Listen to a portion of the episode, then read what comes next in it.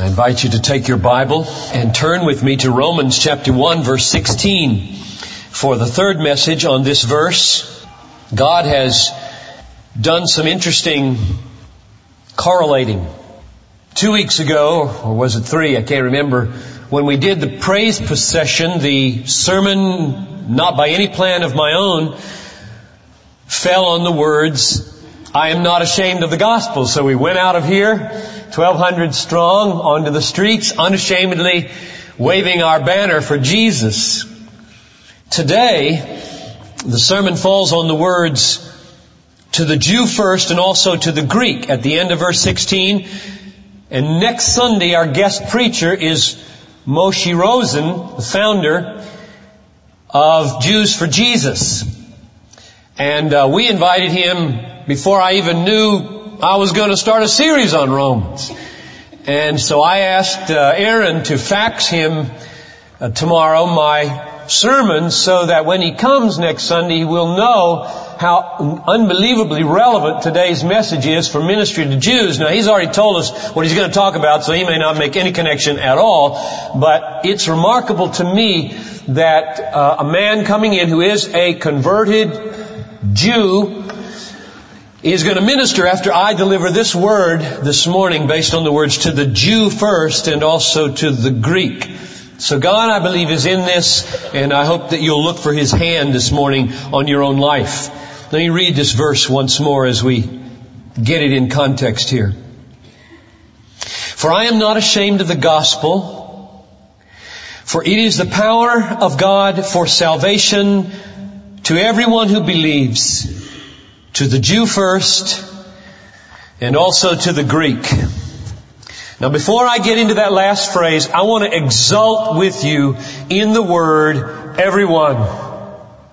Don't miss it. The gospel is the power of God unto salvation to everyone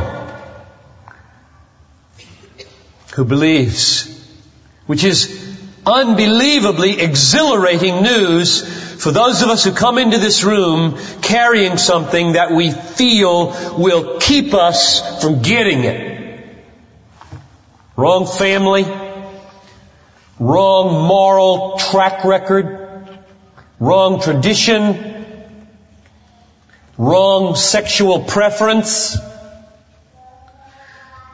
wrong ethnic connections, wrong socio-economic level, wrong political affiliation, wrong, wrong, wrong, and therefore no hope for me in this religious place.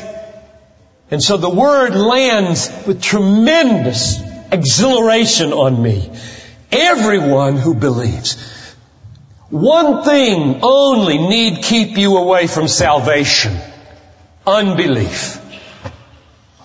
Nothing else needs to keep you away. You can let it keep you away. You can say, He won't take somebody like that. That's just you. That's not God. Or maybe it's the devil doing a thing, but don't let it be. Put the Word of God against it. The Bible says the Word of God is like a sword, so here comes the Word saying, not you. You're not in the everyone. Just juke that Word. Juke. And send him flying. I love that word everyone, which means that this next phrase just kind of jars me a little bit. Everyone to the Jew first. You can, mm, why do you add that? Where did that come from? What's this priority business? To the Jew first and also to the Greek. I think Greek there doesn't just mean the inhabitants of Greece. It's, it's a, it's a word for Gentile. That was the language everybody spoke. That was kind of the epitome of the Gentile culture. It's everybody else besides Jews. You can tell that from the wider context of the way Paul uses it. So he's talking about most of us in this room. There may be a few Jewish people here among us. I hope so. Uh, and then he's talking about Jews and he says them first in this. And then us maybe second. I don't know. He didn't. To the Jew first and also to the Greeks. So here's my question. I got three questions this morning and they go fairly quickly. The first one is, what is this priority that Jews have in the power of God unto salvation? And secondly, what priority don't they have? If we're going to say what priority do they have, is there any priority they don't have? I got six of the one and three of the other. And then the last question is, why do he say this? What effect on this room, this people gathered here, what effect does he want these little words, Jew first, then Greek, to have on you this morning? What are you supposed to take out of here? Is that relevant at all to your holiday weekend? So that's the plan. Let's do them. First question, what is this priority to the Jew first? Number one, Jews have priority over Gentiles as the chosen people of God historically. Genesis 12, remember Abraham, the father of the Jews, he's chosen freely. Nehemiah 9, 7 says, God chose Abram and brought him out of Ur the Chaldees. So he just chose him. He just looked around and freely, he didn't look for a meritorious person. In fact, he was a moon worshiper, we find out in Joshua. He just chose him freely, made him his own, and set a whole history in motion. Deuteronomy 14:2. The Lord has chosen you to be a people for his own possession out of all the peoples who are on the earth. Now this is really offensive. This is big time politically incorrect. He has chosen you out of all the peoples to focus some historical attention on for a long time and lets the nations go their own way, it says in Acts 14. This is really troubling. Amos 3 2. You only have I chosen among all the families of the earth.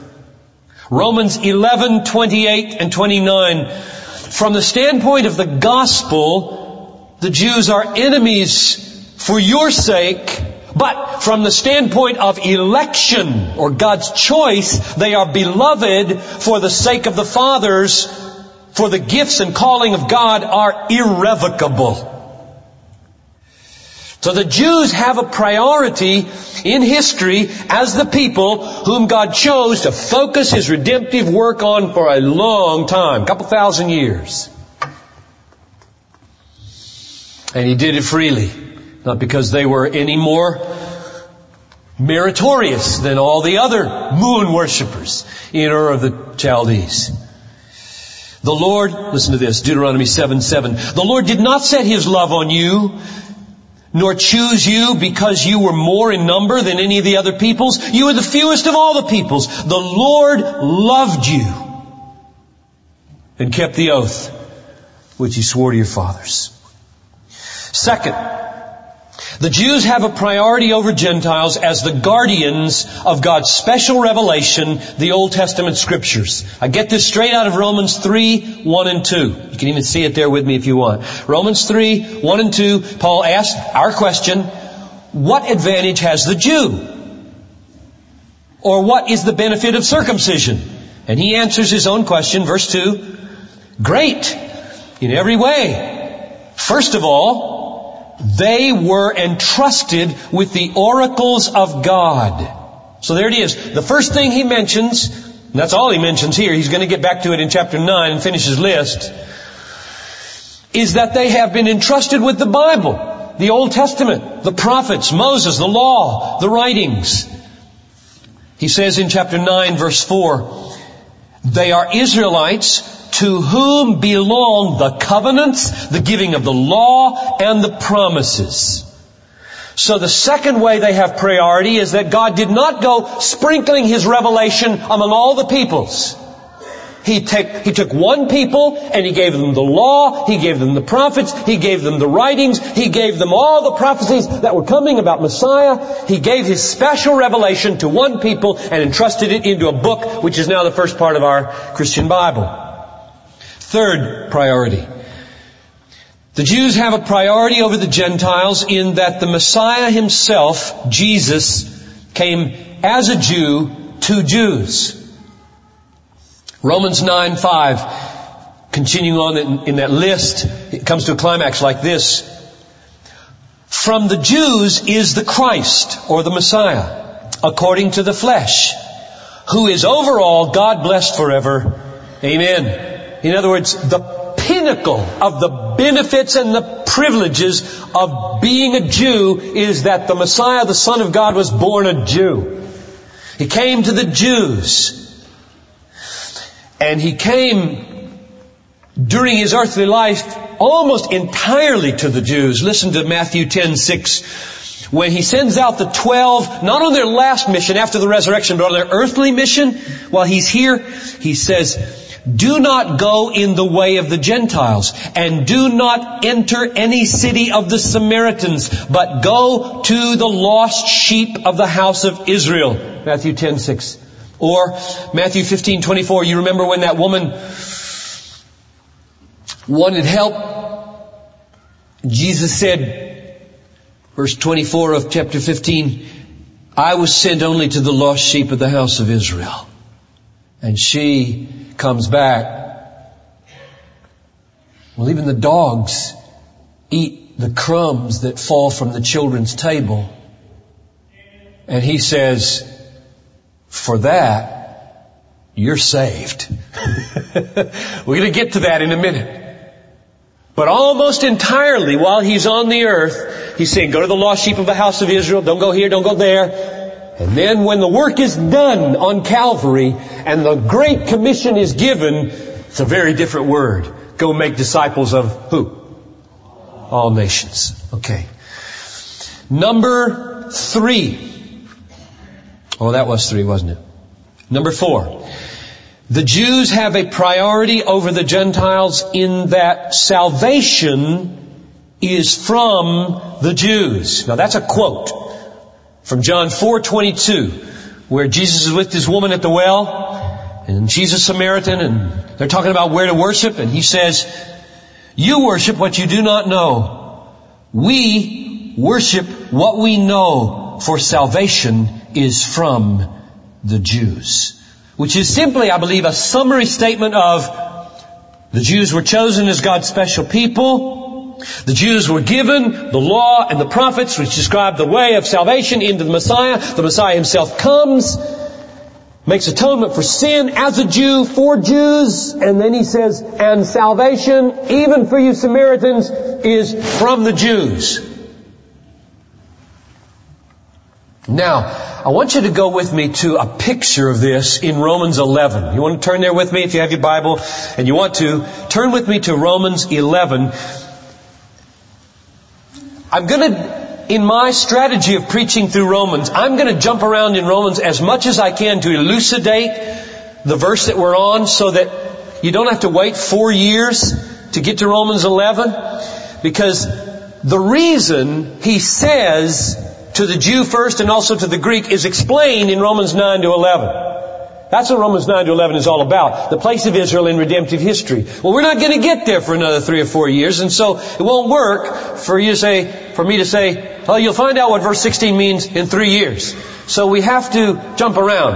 And one of the pictures I want you to see as we jump now into chapter 11 is this picture of the olive tree in verses 17 to 24. I want you to have this in your head.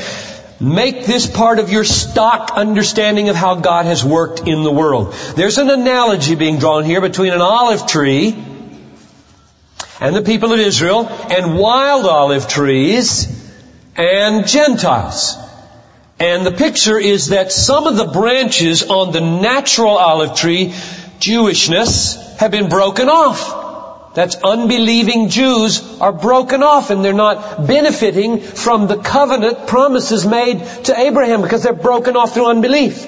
And some of these wild olive branches, these Johnny come lately Gentiles are being carefully and nurturingly grafted in so that the sap which gives eternal life coming through the promises made to Abraham comes right into these branches and they are saved. Now let's read verses 17 and 18 and you can see how it works. If some of the branches were broken off And you, being a wild olive, were grafted in among them and became a partaker with them of the rich root of the olive tree. Now, the rich root of the olive tree is the Abrahamic covenant. If that sounds like a big, scary religious word to you, it just sing, means this. God made promises to Abraham that he and all the families of the world in him would be blessed by God. And if you want to be a part of the blessing of Abraham, you gotta be grafted in to the promises of Abraham. Verse 18. If that's true, if you get the sap of salvation through Abraham by being grafted into Judaism and its promises, don't be arrogant verse 18 says, don't be arrogant toward the branches. But if you are arrogant, remember, it is not you who supports the root, but the root supports you. That's a word to almost everybody in this room this morning. Do you realize how Jewish our salvation is? Do you realize salvation is from the Jews and that the only way you get saved is by being grafted into Jewish privileges? Do you realize you do not support the root? The root is Abraham and his promises. The root supports you. You have life. If you have life at all, you have life because promises were made to a Jew and God is keeping His promises made to Abraham, Isaac, Jacob, and through the prophets. And you, as a Gentile, with no merit upon this Jewish covenant at all, are freely, by faith, united to that stream of life. That's the only way anybody gets saved. Is that not a mega offense in the world?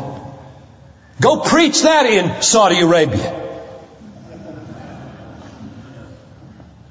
Or Phillips neighborhood. This is, this is the offense of particularity. Jews are chosen and all salvation comes through Jews. And the rest of us say, well, baloney then, I don't care. I don't want anything to do with it because I'm not becoming a Jew. And you can go to hell if that's the way you feel. And you will.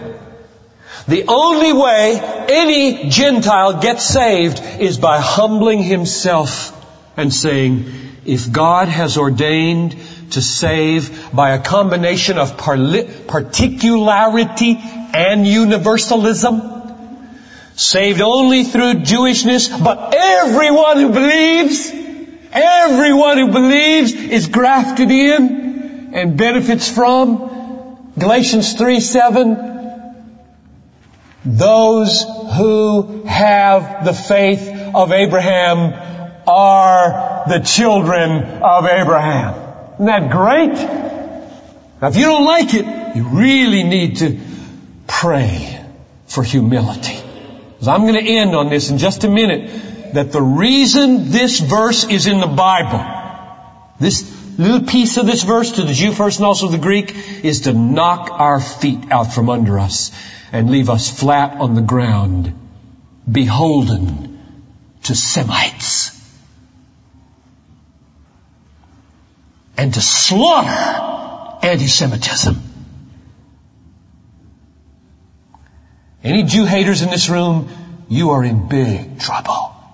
Mega trouble with Almighty God. Salvation is from the Jews. And I repent and grieve over what Christians have done to Jews.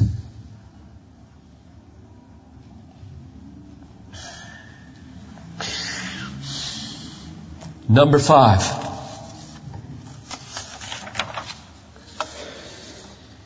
Jews have a priority over Gentiles in that the Paul, in that Paul evangelized Jews first every time he went to a new city or a new region. Acts 13:46. Paul is preaching in Pisidia of Antioch, Antioch of Pisidia, and he says, when they reject him, it was necessary that the Word of God be spoken to you first. Since you repudiated and judge yourselves unworthy of eternal life, behold, we are turning to the Gentiles. There's a certain kind of necessity here that if God has chosen them, if He's given them the Scriptures, if He's given them the Messiah, if, if salvation is from the Jews, that when we evangelize the world, Every time we come into a new city or come into a new people group or region, we should have our antennas up. Are there Jews here? Is there a pocket of the chosen people here where I can declare the Messiah? That's the way Paul did it. In every city he chose the synagogue first. Finally, number six, the Jews have a priority over Gentiles, shockingly, in final judgment and final blessing. Back to chapter 2, verses 9 and 10. You might want to look at this. It's so stunning. Romans 2, 9 and 10. Paul says, to my amazement, there will be tribulation and distress for every soul of man who does evil, of the Jew first, and also the Greek. First into judgment. And then the next verse turns it around, lest we get uppity. But glory and honor and peace to everyone who does good to the Jew first and also to the Greek. If a Jew squanders and rejects the birthright of the Messiah, faith in Jesus, they go first into judgment. And if a Jew humbly receives Messiah, they go first into blessing. From everyone who has been given much, much will be required. So the summary, number one, first in being chosen, first in being given the scriptures, first in having the Messiah come to them and the Messiah being a Jew, first in salvation being from the Jews so that all other salvation has to be in connection with Judaism, first in evangelism and first in judgment and blessing. Now, next question. What are they not first in? Is there any sense in which there's not a priority for the Jewish people? And there are three senses in which they are not first. Number one, Jews do not have priority in righteousness or merit. Neither do Gentiles. I get this from chapter 3 verse 9. Paul says, what then? Are we Jews better than they, Gentiles?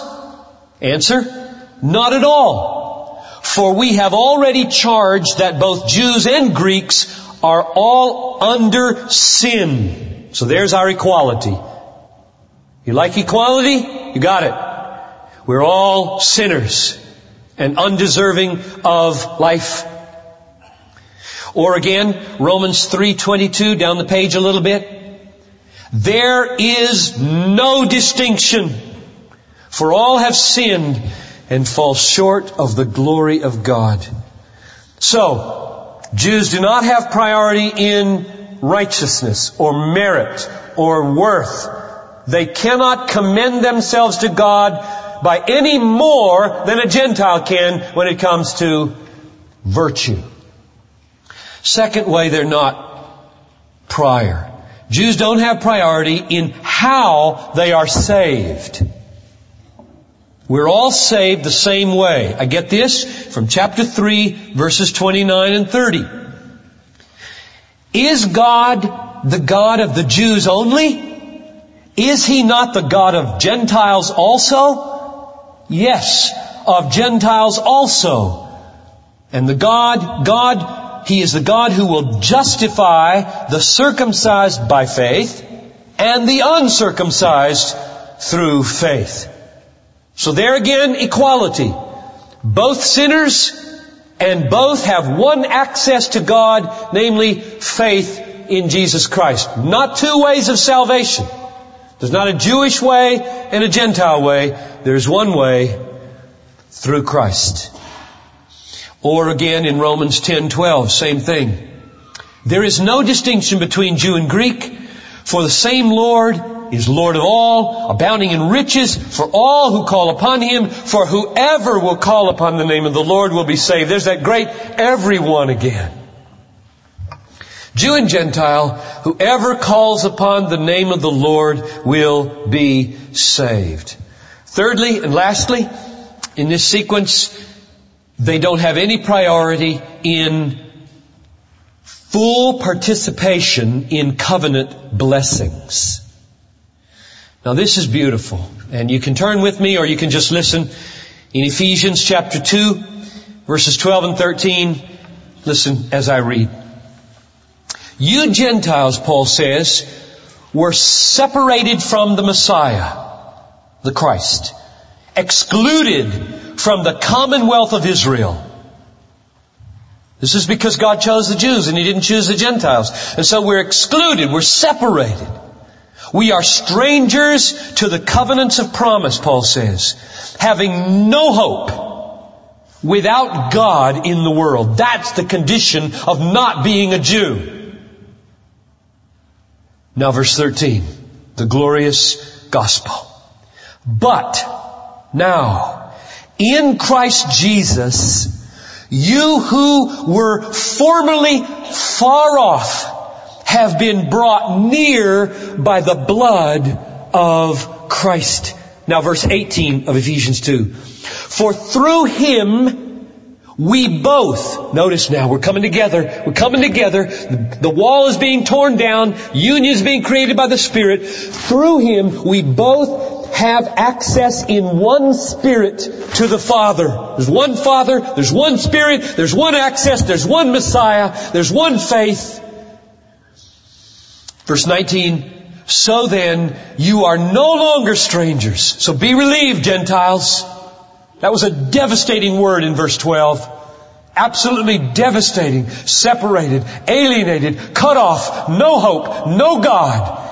And now the good news, reversing it all in verse 19. So then you are no longer strangers. You are no longer aliens. You are wonder of wonders. Paul calls it a mystery in the following verses. You are fellow citizens with the saints and are of God's household. That's good news to me. I'm a Gentile and I am part of the household of God. Look at it again in chapter 3 of Ephesians. Just feel the force of this. Feel how this would land on Gentiles who knew just a little bit of the unique claim of Jewish people meeting in their synagogue saying, salvation is of us. You people eat ham and you're a bunch of dogs. And you're uncircumcised and unclean. You don't have the law. You don't know a clue about the true God. Just imagine the animosity that existed in community after community as Gentiles and Jews faced off. And now you read in Ephesians 3, 4, when you read this, you can understand my insight into the mystery of Christ. What's the mystery? What's the mystery of Christ?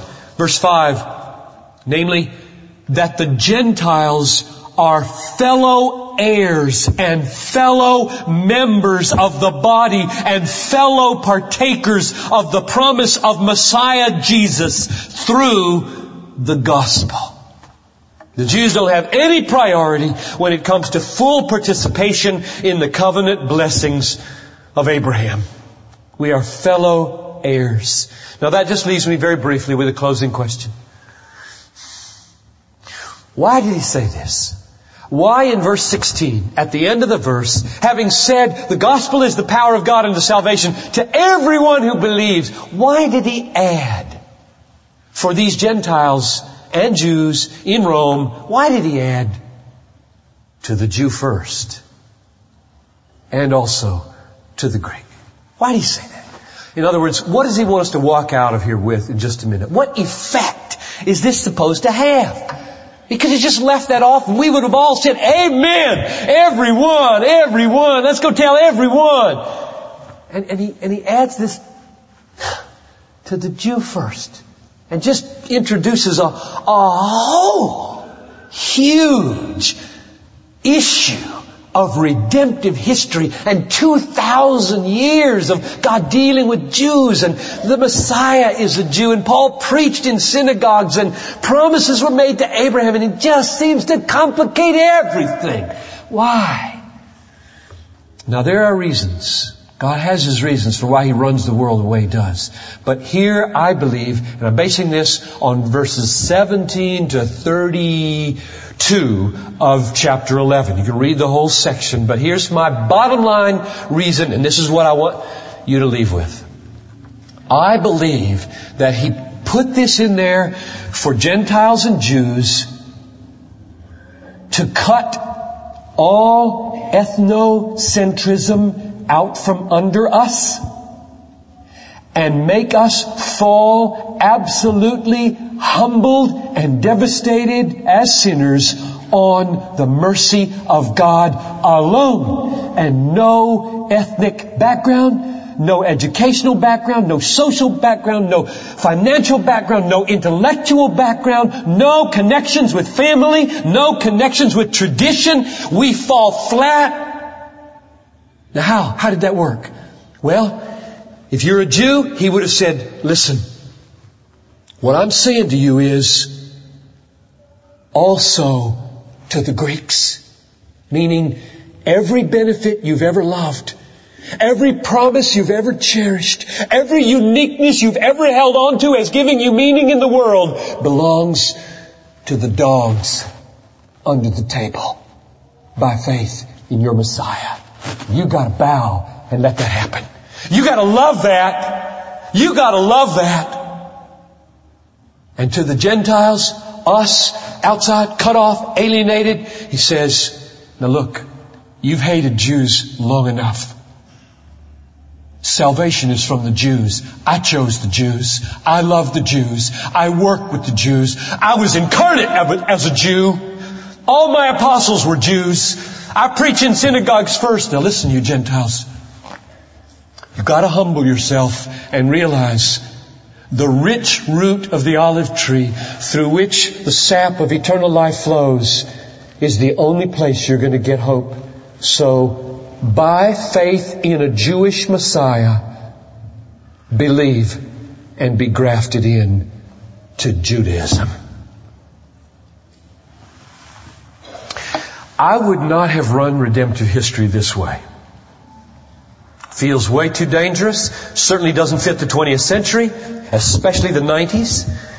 And yet, this is the way he did it so that he would have his own unique way of humbling the Jews, his own unique way of humbling the Gentiles. We would all be on our faces with our pride, saying we're not worthy, and then hopefully by grace and mercy rise up embracing one another and saying, let's get this job done together.